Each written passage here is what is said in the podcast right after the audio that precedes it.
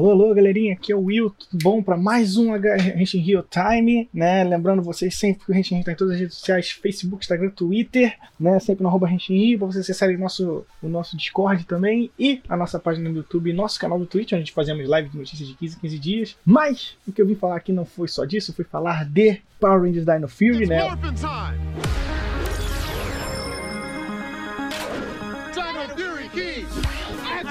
O último episódio da não da temporada, mas é o descanso de temporada, né, o que a gente chama de mid-season.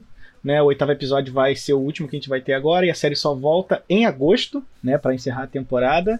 E cara, como foi bom esse episódio, né? Foi um episódio perfeito para encerrar esse pequeno ciclo, né? Enquanto a gente aguarda para os próximos episódios em agosto. Cara, né? Eles foram totalmente multiverso, né, nesse episódio com a chegada do Nick Zanuck, né? Para quem não sabe, ele é o mentor dos Power Rangers Ninja Steel e ele chega e já mostra todo o lore, né? Porque ele tá, ele tá atrás do Nexus Prisma, né? Que é o, o artefato que deu poder aos Power Rangers Aço Ninja, né? E nesse meio tempo, né, o Zaito tá ali com a galera, estão enfrentando os, os, os, inimigos de sempre, mas o Zaito, com sua habilidade de leitura de mente, ele descobre que o Nexus Prima ele tem vida própria, né, porque o Mick fala pra ele que o Nexus Prima tem vida própria, então ele decide usar as habilidades mentais dele para ler a mente do Nexus Prisma. E isso foi incrível porque, ao fazer isso, ele pegou todo aquele universo expandido dos quadrinhos de Power Rangers e botou dentro da série. Não que já não tinha sido, feito antes, né? Principalmente em Beast Morphers eles exploraram bastante disso. Mas, cara, em Dino Field eles mergulharam, né? Literalmente mostrou pra gente os mestres da rede de morfagem, né? O, que são os seres responsáveis por dar os poderes aos Power Rangers, né? De criarem os poderes dos Power Rangers. Teve aquela visão da, da rede de morfagem que já está acostumado a ver na transformação dos Rangers. Mas o que foi impressionante é ver como tudo está conectado, né? Você vê os mestres da rede de morfagem formando a Dinopedra, né? Que os Power Rangers Dino, Dino Thunder usam, e as energemas, né? Que é utilizado pelos Power Rangers. Dino Fury não, gente, esse nome. É. O adaptado de Kyoryuja. É, Dino Charge, isso, Dino Charge. E isso é impressionante porque, primeiro que já explorou todas as séries né, de dinossauro, né? Estão falando, já estão dando aquela ideia que elas estão conectadas. Então a gente pode até esperar um crossover entre essas séries pro futuro. Eles não, eles não botaram aqui, eu acho que eles não botaram aquilo ali à toa. Eles vão se aproveitar aqui que, que Dino Fury é uma série de dinossauros e, e, e se aproveitar e explorar, né? Tanto as outras como Dino Thunder e Dino Charge, somente Dino Charge, né, que é mais recente, o pessoal tem mais contato, e Dino Thunder é a clássica temporada onde a gente tem o Tommy, né? Então a gente pode esperar bastante coisa vindo daí. Então esse episódio, além de ter mostrado nossos heróis, ele serviu muito para desenvolver o universo expandido dos Power Rangers. E aí fica a minha recomendação para quem não acompanha o universo expandido dos Power Rangers. Vocês podem ler os gibis do Power Rangers, vocês podem acompanhar o canal dos nossos amigos do Mega Power que faz review de cada edição dos, dos quadrinhos Power Rangers, explicando.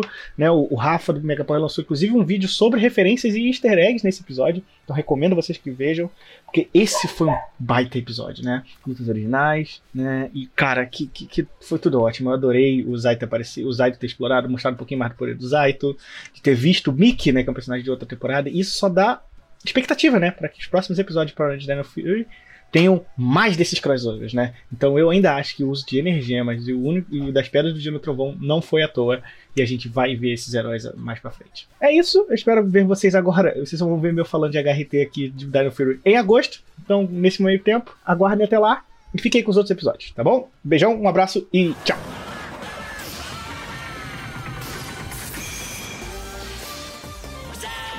Olá, amigos ouvintes, aqui quem fala é o Wilson e eu vou estar aqui comentando no lugar da Jenny essa semana, ela precisou que eu cobrisse ela.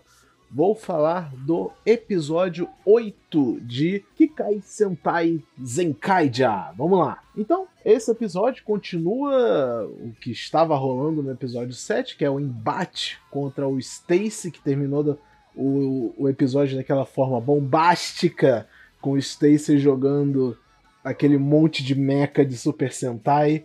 E o começo desse episódio é ele jogando mais mecha de Super Sentai. E apareceu, acho que todos, exceto pelo Kira Amazing e o, o mecha de Rio Soldier. Não sei porquê, eles não apareceram, já botaram tudo na tela, acho que não deu espaço. Literalmente não deu espaço para todo mundo. Mas foi gostoso de ver, foi uma homenagem bem bonita. Eu sei que tem muita gente que odeia essa frase, em vista de quem criou ela. Eu pessoalmente não sei quem criou ela, mas já me falaram que quem criou ela é meio que um cara não muito agradável. mas ela é perfeita demais para não ser usada. Eu sou fã e quero service, e esse episódio entregou 300% isso. Foi muito bom. É, eles continuaram enfrentando o Stacy, só que a gente já viu que o, tem uma limitação, né? O Stacy é forte, mas não tão forte assim. Afinal, ele não pode sair jogando um monte de coisa ao mesmo tempo que elas meio que estouram sozinhas, né? Nem deu para eles lutarem direito contra os mecha, porque eles mesmos se desfizeram. Tem um limite de poder ali pra ele usar. Isso é bom, nivela as coisas. E logo em seguida vem o Ijirude, é, contando que ele é o pai né, do Stacy, mas a gente já sabia, os Enkaijers que não sabiam. O mistério é ele falar que teve, tipo, 800 mulheres, mais de 800 esposas. What? Que, que, que mulher? Que 800 mulheres é essa? Quem vai... Que mulher vai querer ter filho com esse cara? Gente, eu quero explicações sobre isso. É, é, enfim, é, o Stacy ele é. Ele, tá, ele se diz não aliado né, dos Tendo. Vamos ver como é que ele vai se desenvolver no decorrer da série. E a parte dele realmente foi só atrapalhar. Mas ele foi atrapalhado pelo próprio pai, que trouxe aquele monstro do mundo das portas. E foi muito divertido. Eles, eles entrando em uma porta, saindo por outra, não portas só, mas janelas também, bueiros, qualquer coisa. Qualquer coisa que abrisse e fechasse e desse uma pessoa passar, né? E eles viajando o mundo. Foi muito legal e adorei a solução criativa deles para resolver o problema, que era tipo, ah, é só a gente parar de usar porta. Então todo mundo ficou gigante e andou pelo mundo, né? Nossa, foi muito legal, muito legal mesmo. E chegamos aí no clímax do episódio, que é o Kaito e o Stacy lutando uma última vez. O, o Stacy joga mais dois mechas para eles enfrentarem, que foi o Bill foi o não, foi o Gozei Great e ah, o outro eu esqueci qual que foi. Eu sei que foi o Gozei Great e mais um. Enfim, jogou dois robôs para eles enfrentarem, eles conseguiram resolver, tudo muito legal, porque chegou o sexto membro dos Zenkaiges, o Chukaiser. Adoro esse nome. E ele aparentemente é baseado em Gokaido. Só que o legal da entrada dele, né? Ele chega com aquela nave dando dois tiros nos robôs que o Stacy havia invocado. A cena de entrada da nave é muito parecida com a cena de entrada da nave do Gavan, que eu esqueci o nome dela. Mas é tipo a mesma cena, exatamente quadro por quadro, a mesma cena.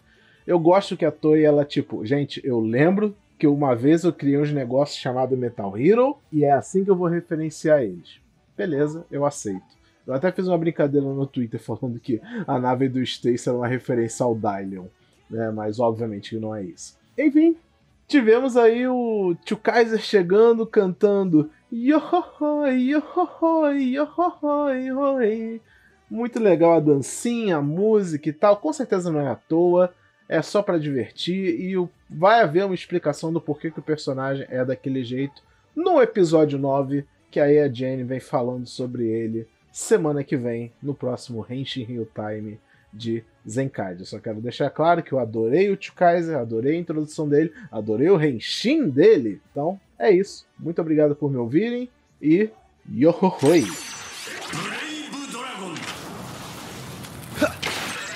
Fala galera, Igor aqui, falar de Kamen Rider Blades, quer dizer, Saber número 32. Então, como eu já fiz na piada aqui, né, os pais da piada, mais episódio focado no Rintaro, e para mim é uma coisa ótima. Rintaro é um dos melhores personagens dessa série, entrega bastante, tem uma boa um bom desenvolvimento, né? Ganhou um bom desenvolvimento agora. Nesse episódio ele finalmente ganhou o seu power up mais poderoso, a altura do Elemental Dragon, se arrisco dizer, né? E foi um episódio cheio de adrenalina, né? Começa todos os episódios desse arco fora assim, né? Começa um negócio tranquilinho, do nada pula pra ação. E esse foi não durou dois minutos de quietão, de, foi, foi direto pra ação. É, bom, oh, a gente conseguiu, a gente derrotou, coisa, salvamos a meio, beleza. Agora tem uma invasão para você lidar na sua base. Como eu imaginei, né? O livro virou o poder do, do Rintaro, né? E os caras deixaram pra lá porque agora é mais fácil roubar o poder que tá, como ele tá andando por aí na mão do Rintaro. Faz sentido, né? Afinal, na, na, na invasão, eles. Os Zeus derrotou o Buster, o, a Sablis conseguiu pegar a espada do. do Espada e o do Slash, Slash Pô, foi hoje. Foi um loot coisa muito doido, né? Eu achei que ia rolar esse lance de. De que eles iam falar mais dos lances de. sei lá, espada, né? Mas o Calibur tá lá quietinho de novo, né? Na manhã, semana que vem ele aparece. Mas essa semana ele não fez absolutamente nada. Está rolando, rolando maior confusão. Uma, uma invasão dupla na base. Invade a Sword of Logos invade os Megiddo, né? Também foi um trabalho em equipe. Foi uma luta digna de, meu Deus. Os Zou lutando contra o Rintaro foi uma das melhores coisas que eu vi nessa série até agora. Um poder roubadíssimo do Rintaro que pode usar céu, terra e água. E, sei lá, tem uma quarta aba. Será que será fogo? Né? Que, pela lógica, o Elemental Dragon, melhor, o Saber, né? Ele foi elemento de fogo. Ele foi esquentando, esquentando, até virar o Elemental Dragon. Que é basicamente, se dizer, uma, uma magma, né? É o estado atual dele. O Rintaro não, ele foi, é, ele foi de água, mas água agora é gelo. A fusão dos poderes. Beleza. Será que a quarta aba tem poder de fogo? Porque meio que a ideia são outros elementos, né? Tem terra, céu e água. Quarto seria fogo? Ah, não pode ser, porque ele já tem, tem o céu, né? Vamos ver. Semana que vem, Calibur e Saber lutando juntos. Geralmente vamos andar com o plot do, dos futuros incontáveis, né? Fiquem ligados. Falou!